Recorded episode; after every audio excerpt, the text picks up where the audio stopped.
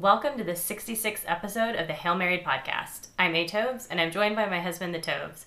We're back to recap UTSA's first win over FAU. Let's get started. It wasn't a pretty win, but it was a complete win.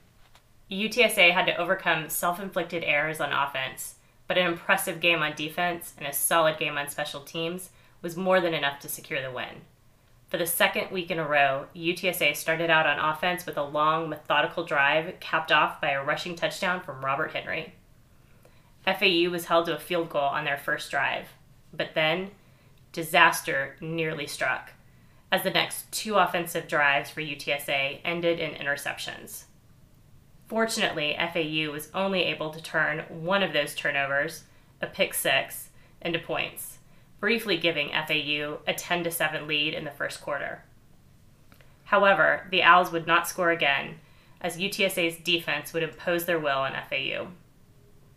The Roadrunners held FAU to 162 yards of offense, caught two interceptions, and scored a safety. On offense, UTSA would add two touchdown receptions by Willie McCoy and Tyke Ogle Kellogg, one rushing touchdown from Rocko Griffin, and two field goals to seal the win, 36 to 10.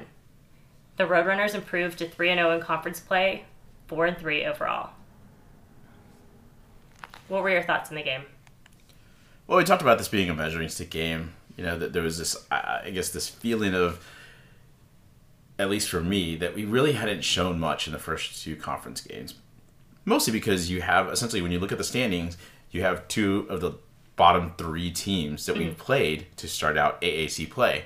So, yeah, I mean, of course we should have come away with wins. Of course, this should have been somewhat impressive in, in the way this, we scored on those teams.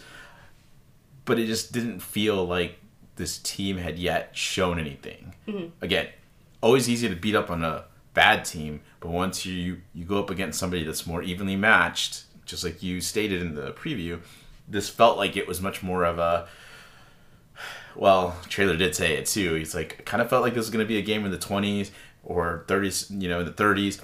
You know, I predicted 24 23. I thought this was going to be a very close game, mm-hmm. which Frank was going to be, where Frank was going to be like the difference maker in it. And because of it, I mean, it, it didn't necessarily, I think, really shine through. I, I think uh, most of it was probably because he has just more weapons, and he's he really is just a much better quarterback than Daniel Richardson. But Daniel Richardson really didn't stand a chance because I mean he was essentially him and his dad bod, as you put it, were under pressure from this UTSA front seven from the start, and he yeah. just didn't have a shot. Yeah, I don't think either one of us expected the defense to play as well as they did against FAU. You know, it was a good surprise to see that um, we both thought this was going to be a much closer game because we thought there would be more opportunity for FAU to score. But, you know, Trey Moore and Donyai Taylor, again, looked like they hadn't been injured at all. And they just had wonderful games. And because of that, like you said, Daniel Richardson did not stand a chance. And that offensive line that has played very well against other teams right. just did not hold up. Right. Yeah, and I think that was a surprising part was while it was a well rated offensive line, I don't know, I guess either we overrated it ourselves when mm-hmm. we were doing the preview. I don't think we did. I, I think it was just really that dominant. Yeah. Uh, because you look back at UAB's non existent offensive line and Temple's non uh, existent line, and you see the difference. You see an EJ Warner that clearly is much better than Daniel Richardson and just how he torched this UTSA defense. You look back at you know Jacob Zeno, and he just he made some good passes in order to get them in the good spots. In this case here, it really looked like FAU on offense, even when we did give them opportunities to make plays, it looked like you know UTSA from ages ago, right? Where we'd be like right within a contest, but then you make one key drop, and it just snowballed, and we got blown out from there. Yeah. And that's the way it went with FAU. I mean, they had a few drop passes that were not Daniel Richardson's fault. You even asked me at one point, "Was this on Richardson?" I said, "No." I mean, I, I don't know how you can put it in a in a better spot and mm-hmm. it, you know just not expect the receivers to catch it there. So they really shot themselves in the foot. And one thing that you have to be against UTSA, even when they're not rolling on defense, is the fact that you've got to be able to be efficient on your own offensive end. Because if you allow UTSA to kind of get rolling on offense and continue to just keep your defense on the field, you're in for a long night. And that's really what it came down to Yeah, with I mean- this uh, UTSA offense. It's not like UTSA didn't give them opportunities. I mean, there Right. were two interceptions and a fumble. Right. and they really didn't capitalize on those. I mean, obviously they capitalized on the pick six, but you know, they should have had 14 points right there, you know, in the first quarter, and then it would have been the narrative of UAB again, where except we would have been UAB in that right, scenario. Right. Yeah, and, and I, I think that's that's you know the bigger takeaway here too is I even though it, it didn't seem like when we went down ten to seven that they were in control of the game, it still felt like UTSA was in control, mostly because you know at least to me it just felt like the defense was was just playing so lights out that you're Oh, like yeah. oh yeah there's just it, this this is just not going to get out of control. Like you know, UTSA's offense will figure out what's going on. Frank will snap out of his little funk, and then we'll get back to being UTSA. All right, before we get into talking about the defense, let's talk a little bit about kind of the the crowd size because when you looked at the crowd for the FAU game, it looked very very sparse. You know, I think officially they said it was somewhere around 18,000, but it was not an impressive crowd. Just like Temple, it's a Temple was 18k, FAU 17k. The UAB game that we were watching against Memphis was just really bare. You know, the problem is, is right now I think in the American and what we get fooled into thinking is that you have to have a good home crowd because most of these teams are not traveling, especially the Conference USA teams. Their fans just do not travel. Right. You know, obviously Texas State travel because they're right down the highway. Sure. Uh, but you know, in this case, I think this is where we also need to kind of pump the brakes a little bit on getting disappointed when, you know, it's reported that uh, you know a UTSA home game only had 23k. FAU and Temple would kill for those type of crowds, because, Right. like I said, right now, for UTSA it was 18k at Temple and then 17k for FAU. I mean, it's just not like And they don't have the luxury of having a dome so that the sound resonates. You know, right. it probably sounded like 18,000, but you put those 18,000 in the dome, it would sound like 30,000. Right, and I think that's the, the reason why I just wanted to bring this up too about the crowd size because you know we're complaining about the lowest attendance you know of, the season, but that happens around this point in time. Around October, you get a couple of lulls in the attendance, and then all of a sudden start shooting up as we start playing better football, right? But I don't think it's that so much as the fact that you also just don't have, like I said, right now, crowds that travel, and, and therein lies a problem. But if you're at another school, you wish you had the problems that UTSA is having. Sure. All right, let's get into talking about the defense. Um, you said one of the keys to the defense was to contain LaJohntay Wester. It seemed like he was a non-factor this game. I mean, I think at one point we did look at each other and I said, "Has how many catches has he made?" And you gave me the stats at the time, and I was like, "Really?" Because even, even I was con- I was confused the entire time about the fact that you know he just didn't seem to be in their game plan. But then I was like, "Well." Came through and said, "I heard your toes," and he figured out some way of you know covering Wester, but therein lies the other problem is you know we kind of talked about the fact that there really wasn't too many game breakers on mm-hmm. the FAU end, and once you took away LaJohntay, it felt like there really they, Dana Richardson really had nobody else. And you said it, you and this is why I want to bring this up because you emphasize the fact that he really doesn't throw to many other receivers, Right. mostly Wester. Um, the second thing you said was get pressure on the quarterback. I think it's safe to say that we did. Yeah, yeah, and, and I mean you saw you saw what happened. First of all, let's go back to what we just said about LaJohntay, right? He didn't have time to get the ball out to Wester or even find some other wide receiver or even tight end.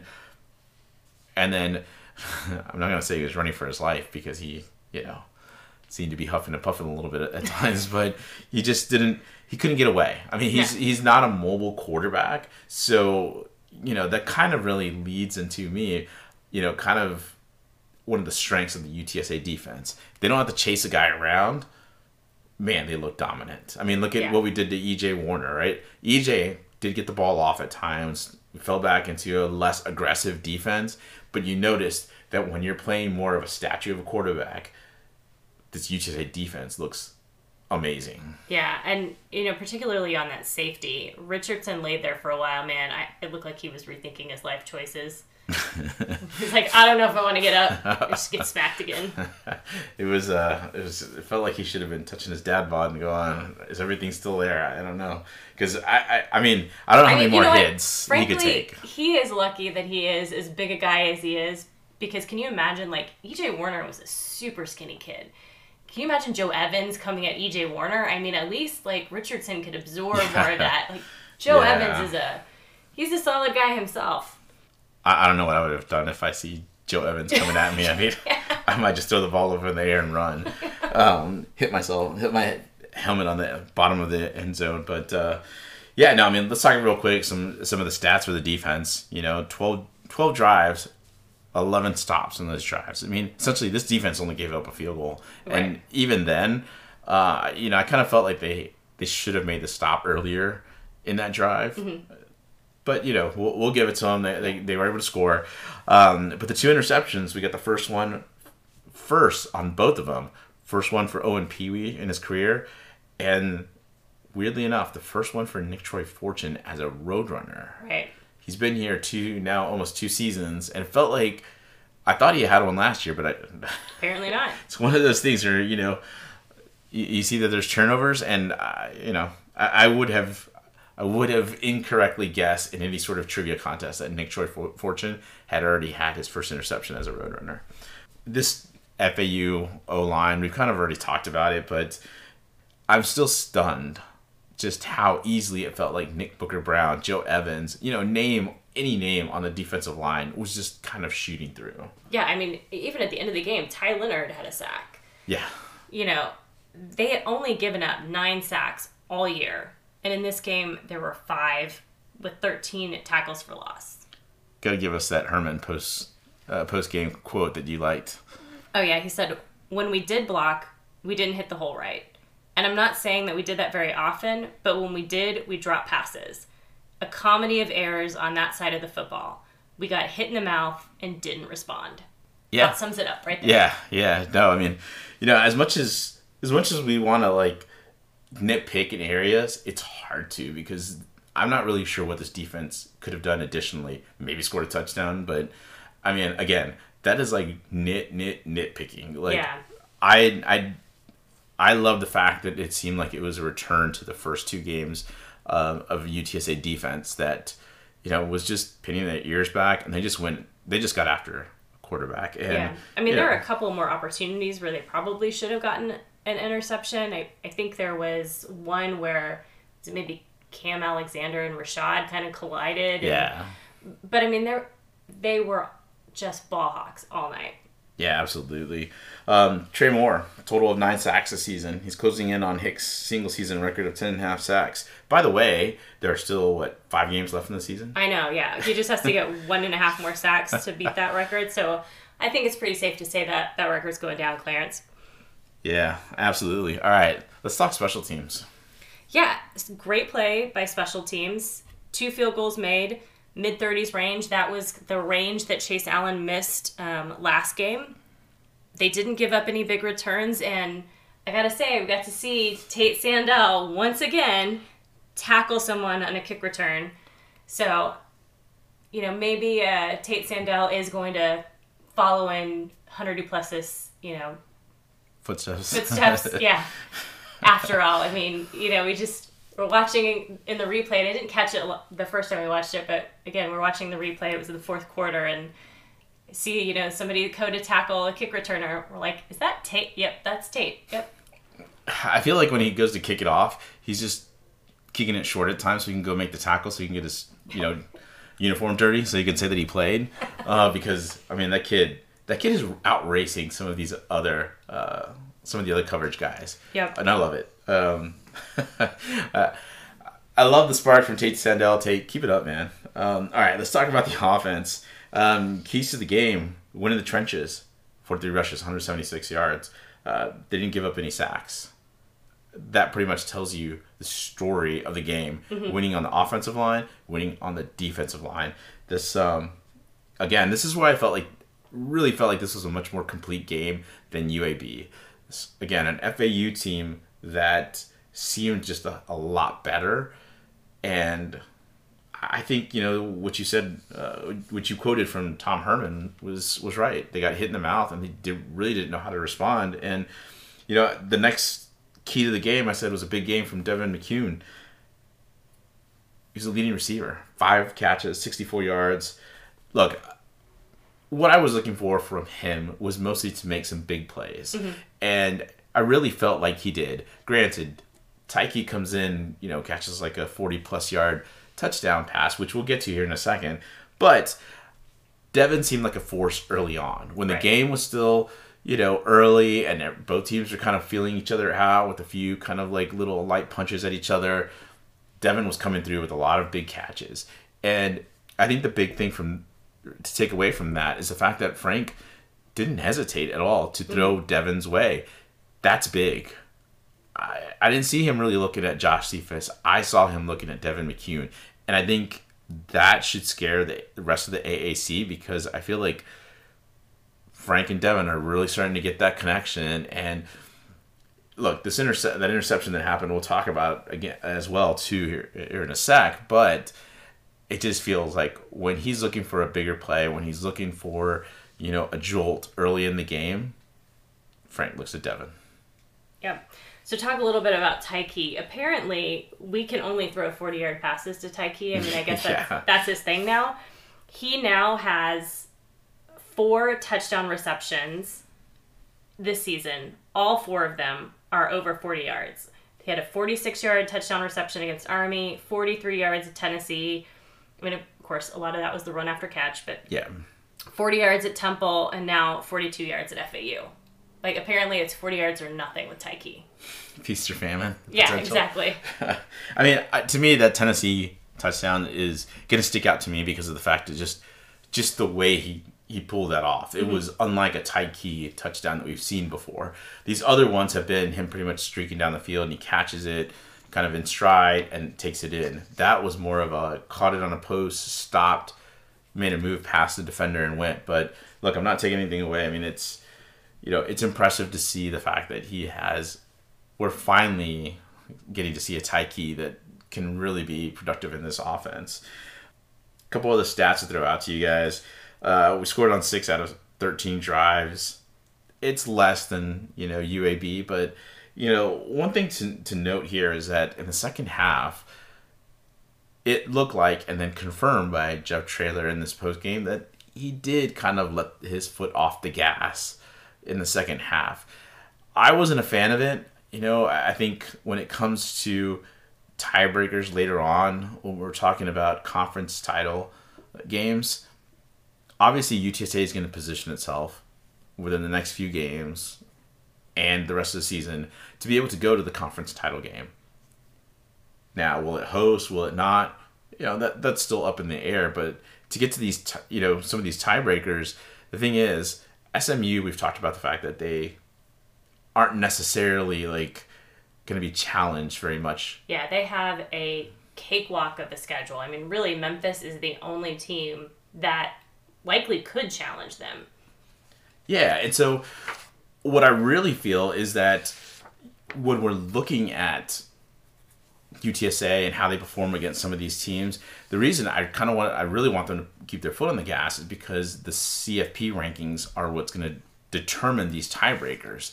And if UTSA isn't, and I don't want to make it seem like I'm asking them to run up the scores because it's really not running up the scores. It's you executing your offense, continue attacking there's a lot of schools of thought, you know, should you continue attacking? Should you be so aggressive? What if we start turning the ball over?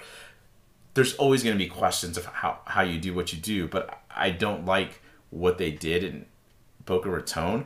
And the reason for that is because I really feel like if they leave any points on the table and FAU really starts playing better as the season goes on, we're you know we could potentially regret the fact that we didn't put a few more points on FAU, a Right. team that like I said, it was very evenly matched, and I, I thought this, you know, I can't say it enough. I, I'm just surprised at how it, how everything went down here. I mean, we'll talk real quick about the running backs. I mean, even split on yards there. I Yeah. mean, it felt like, you know, 56 yards from Kevorian, 53 each from, you know, Robert Henry and Rocko Griffin. Couldn't ask any more from the running backs. Uh, and, you know, it's just, again, putting up more points, getting, keeping the rock going, keeping this, you know, this FAU defense on the field. So we got to Uh, talk about those interceptions yeah. with Frank. Okay. Well, before we do that, though, you did notice that you felt like Frank was sliding better. Oh yeah, I well, so he as he was running, he was he was kind of sliding. I mean, certainly he he has never been able to slide the way that other quarterbacks can, which has always been problematic with his you know knee injuries. But um, it, he was looked like he was trying to slide a little bit, and um, I know you disagreed with me. I disagree. It feels like a more of an old man kind of scoot and kind of slow fall to the ground. I mean, he's old, right? Like, I mean, we talk about how old Frank Harris is, so why not take a little shot at him? That's right. I mean, but- 24 is ancient in college football years. I mean, in college football years, yeah. I mean, he's been there seven years, right? But I think it's to, to really, I guess, to be a little more serious. It is good to see that he's given himself up more, Right. which it keeps the hits off him. And if he Sure. does get hit, there's certainly penalty flags that'll come out. Yeah, I mean, we've now had the second game in a row where someone has gotten called for targeting against Frank. Yeah. And, you know, obviously different situations. You know, UAB, he was running. This one, he threw a pass to Devin McCuin. Um, but regardless, what I never really liked was the fact that Frank would just. And I don't want to say that it was reckless because it really isn't, but it's just his aggressive way of running. And he just should have looked for, you know, again, to slide. We, Right. we talked about it for the last couple of more years. Conscious now of not taking those hits and getting hurt. you What know? sucks about it though is it feels like it took a, you know, essentially an injury to his foot Right. for them to get to this point. Um, so anyway, let yeah, let's talk about those interceptions. Um, you know, the first one was kind of weird because Traylor immediately after the game said, "Oh, yeah, no, that was essentially on we, we ran the wrong route." So yeah, it was on, Devin- basically it was on Devin McCuin. yeah, he ran ran the wrong route, which is bizarre because it looks like it's just a kind of a streak down the sideline. I I mean, unless he's supposed to have the inside position, I- I'm not really sure what Frank would have been throwing to because it looked like it was just a bomb down the field. Really, you know, obviously, like I said, I think Devin was supposed to have the inside position, but he couldn't get it when it came, you know, playing against that corner. But usually, and and even the announcer said it, you throw on the outside near the sideline to essentially kind of protect yourself from leaving a ball hanging in the middle because if you mm-hmm. leave a ball hanging in the middle of the field, it's going to get intercepted. Right. I mean, that second one got tipped, popped right in the defender's hands. Like, I get that. Although they had the exact same play in the fourth quarter, and I had to hold my breath because, like, here you are, you're, I don't know, on the five, six yard line, something like that, and you're throwing that same pass to Cephus that just got picked off. But, you know, that one it worked, and so it was fine, but gave me pause for a minute.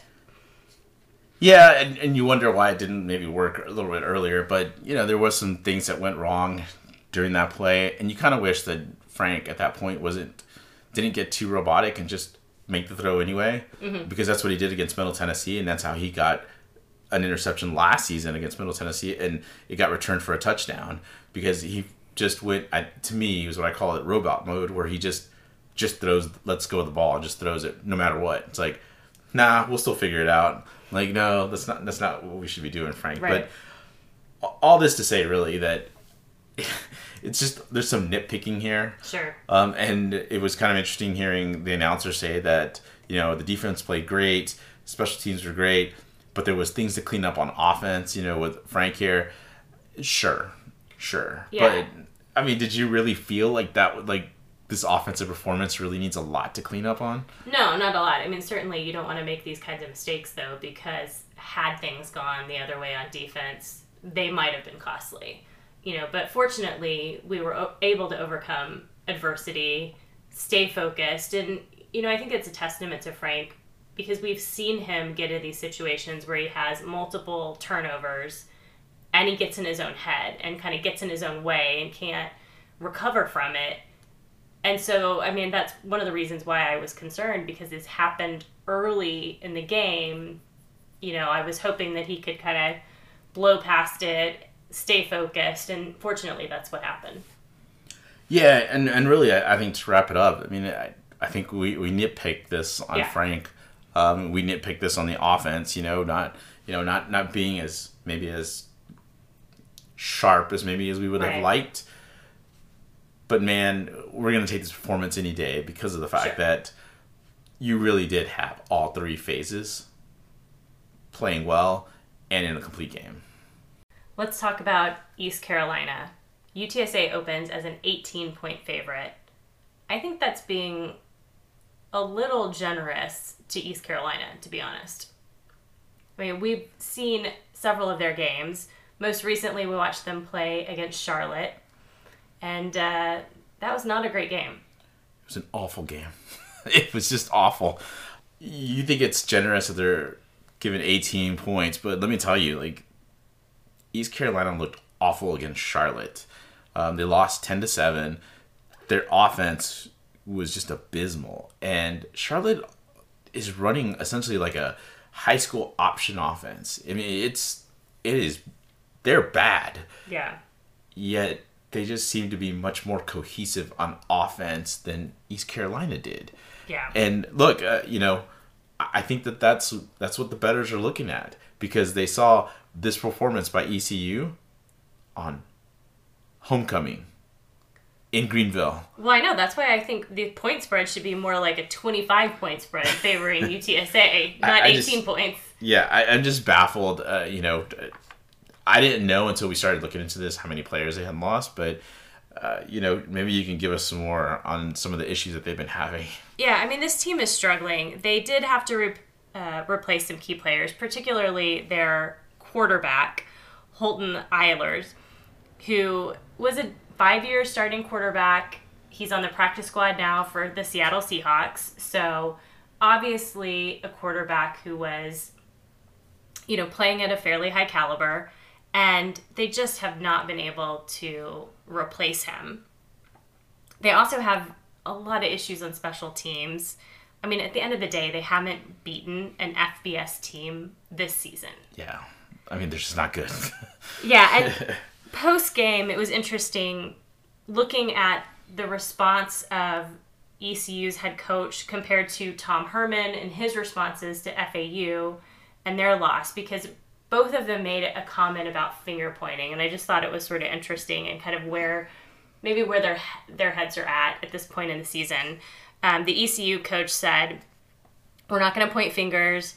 Whatever's going wrong, it starts with me as as the coach. I have to figure this out." While Tom Herman said, "It's okay to point fingers if someone isn't playing up to standard, but you better have your house in order." So it was just kind of interesting to see sort of where they're at. You know, where again, I think they're probably in a much tougher situation in ECU and people maybe wanting to turn on each other because you know the quarterback play is not working, the play calling isn't working, the nothing's working yeah, working. yeah, yeah. No, but I, I think at we listened to the post game press conference um, for the ECU Charlotte game, and Coach Mike Houston, who's East Carolina's coach, sounded very Traylor like mm-hmm. because he said it's it's on down. me. It- he was down. He was like, "It's on me. I need to have these guys prepared." And you know, he apologized to the team. It's it's it's very you know southern coach kind of speak i would say but i would al- i would also kind of add the fact that it looked like he just didn't have any answers Right. and that you know there's a hopelessness there when you're looking at the team and going i don't know what we can do so um, let's talk about the offense Yeah, it really all starts with their offense. They are averaging less than 20 points per game. They go three and out on their possessions about a third of the time. Jeez.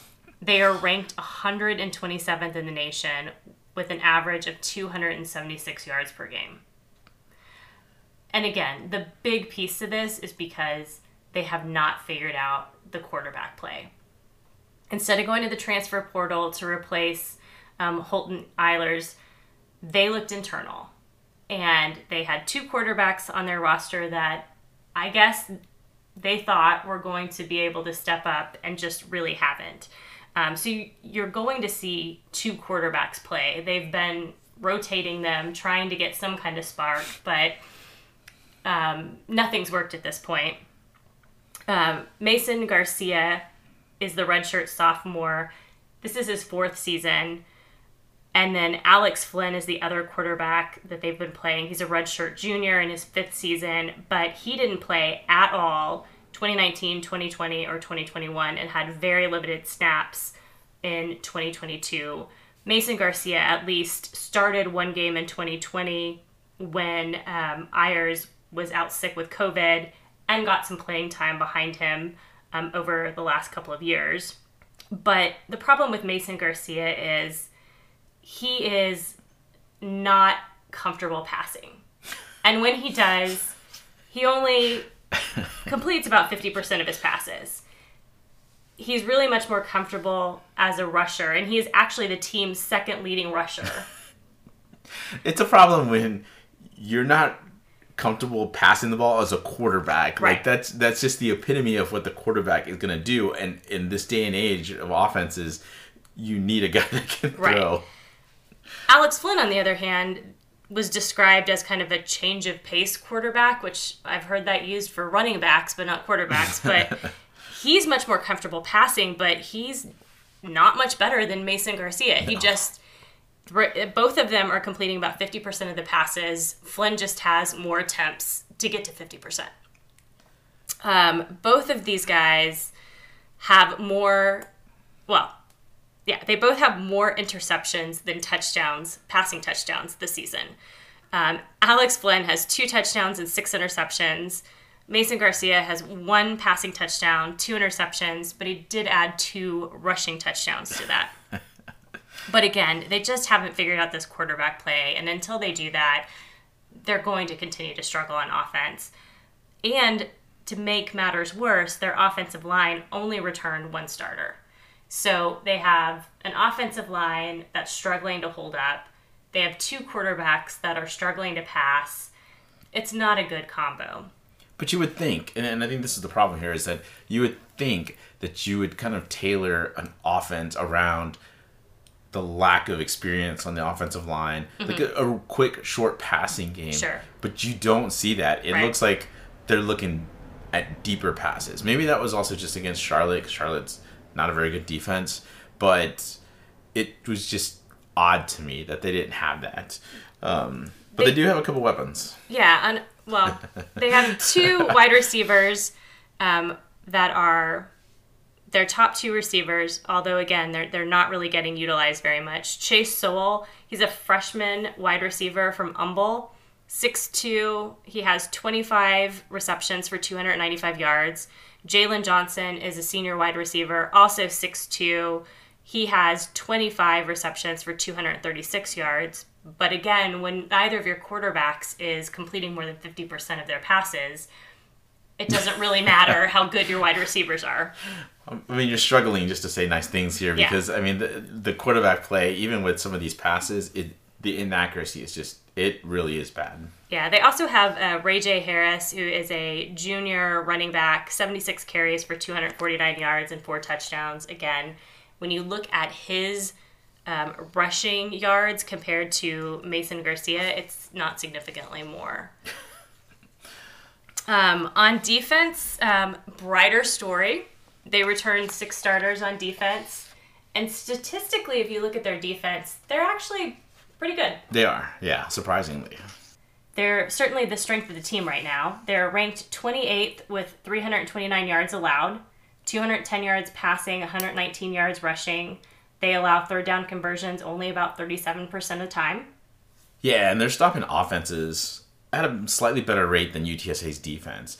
I, would say though the problem is is they get put in some bad situations because of that bad offense. Right. So, I mean, asking them to to make more stops, uh, you know, it's just putting them in really bad bad spots. I mean, you go back to the offensive stat that I gave you of the offense going three and out a third of the time, I mean, this defense is spending a lot of time on the field. Yes, absolutely.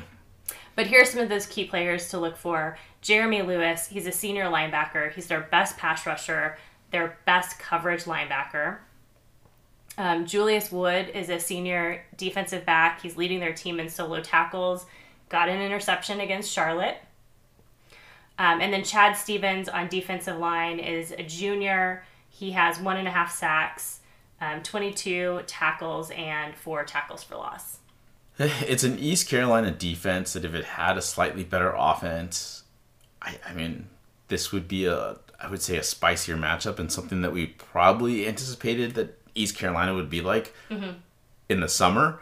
But man, you just gotta you gotta help out your defense some way, right. and they're just not. Um, special teams, uh, you talked about how inconsistent they were. Um, the kicker is sixty one percent on field goals made this year. Yeah, and and he's sort of been all really the 30s. That's kind of like his sweet spot. He's missed a field goal in the 20s. He's missed three field goals in the 40s. He missed a 50, uh, you know, just over a 50 yarder. And he's missed an extra point. So not very consistent. Just sporadic. Sporadic. Like you said before when we, we started this preview, it's you've just got a team that's got so many issues in so many spots. It's it was hard to come up with some good things to say about East Carolina here, but I will say this defense is probably not as big of an issue, um, and you know something we have to watch out for. So let's get to the keys to victory. On offense for UTSA, yes, I talked about how good this defense was for East Carolina, but I think one of the keys is to grind them down with the three running back attack. You know, one of the biggest things that you can do, especially for a defense that is pretty tough, is to keep them on the field. Mm-hmm. You just talked about one of the issues that they have is probably keeping this defense on the field too much. Welcome to San Antonio, East Carolina, because you're running into an offense that's running pretty hot right now. One that's got their rushing game going, and Frank is really just kind of feeding off of that rushing attack. He's able to essentially play action off of it and get some more time to you know extend drives because he's also not really trying to chunk down the field. It's goes back to some of these West Coast techniques we had, kind of shorter passes and just extending drives and keeping a defense on the field.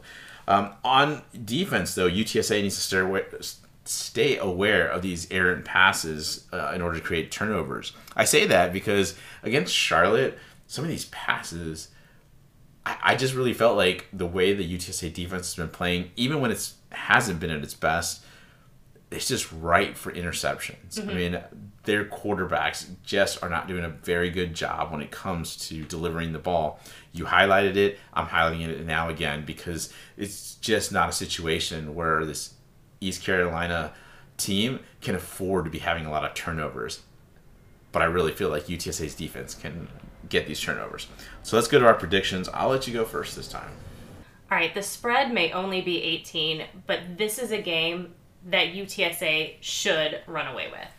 There's no reason that UTSA cannot bully East Carolina, both on offense and defense. I expect to see UTSA run the ball more in this game. I'm not going to be surprised to see Robert Henry break off a long run for a touchdown. If UTSA plays well in the first half, I think we'll see Owen or Eddie or both in the second half. So I'm gonna go big on this prediction. Oh. Give me UTSA 41 to 10. Woo! Look at you. It's gonna be a wonderful homecoming. All right. On the other side, the Toves here says this feels like a trap homecoming game.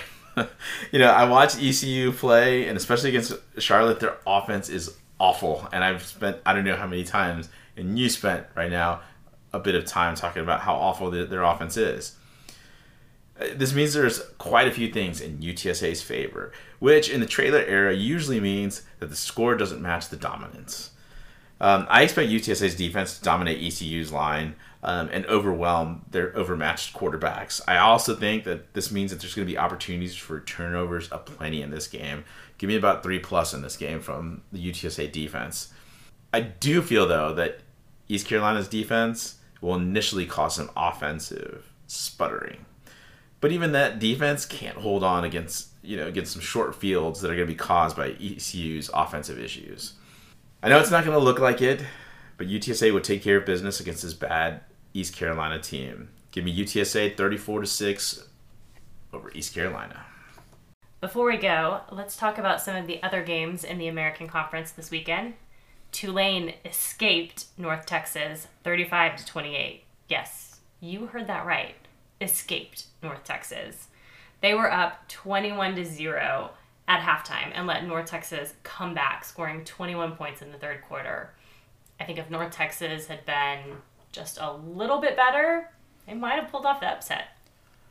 They were just at times awful on third and fourth down. It just it didn't make sense to me like some of the some of the play calling. Even that last drive they had, uh, it was on fourth down. They um they essentially had like two guys almost in the same spot, and uh, Chandler Rogers threw to that area, but it just felt very North Texas because the guys like kind of fell on the ground and the defender was able to deflect the ball, but still, it was it, it just wasn't well executed. Like wasn't well buttoned up. It's just North Texas still has a lot of work to do. Right. Um, Memphis beat UAB 45 to 21. Jacob Zeno was out with a concussion. Um, they played two quarterbacks. They looked okay at first, but they ended up having four turnovers, three interceptions, and a fumble, and that's clearly a little too much to be able to overcome against a team like Memphis, even though Memphis wasn't really playing well.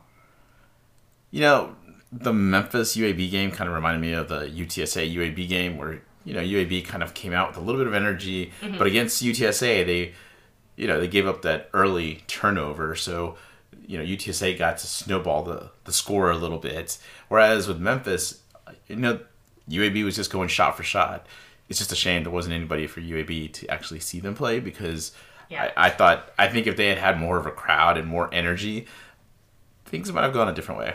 Yeah. SMU annihilated Temple 55 to 0. EJ Warner was out again a second week with a concussion.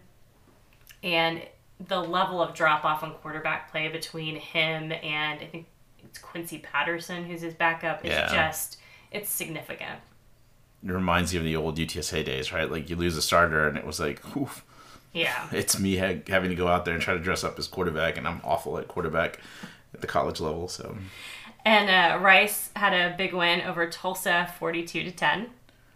There was a just amazing touchdown throw uh, that uh, JT Daniels threw to uh, Luke McCaffrey.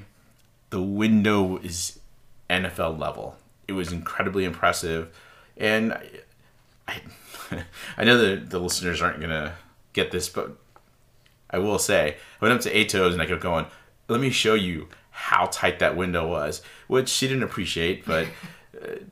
You know, honestly, it was. I just want to make sure that she understood because if she sees this, she's gonna be like, "Wow, that that is a great throw." And you know, to be honest with you, um, you know the, the rice game is getting a little spicier. Yeah, uh, when, when, it comes up on the UTSA schedule here in a few games. But yeah, uh, JT Daniels can stay healthy. It's going to be uh, yeah, be interesting. And if he can get some time, um, yeah, he, he might expose UTSA's defense. All right, let's talk a little bit about volleyball. Game one against Tulane, they won in three straight sets. Game two went to four sets, but UTSA came away with two victories this weekend against Tulane that brought them to 11 and 11 on the season, 4 and 7 in conference. Lots of good improvement. I mean, you, you love to see it from any of the athletic teams, but seeing some of these teams that were kind of kind of went down and now are kind of rebounding from, you know, some of this, you know, just kind of being on the low ends of the conference. Uh, it's great to see. They are on the road for their next two games. Uh, they play 1 p.m. on Friday against Memphis and noon on Sunday against FAU. Both games are on ESPN Plus if you get a chance to watch.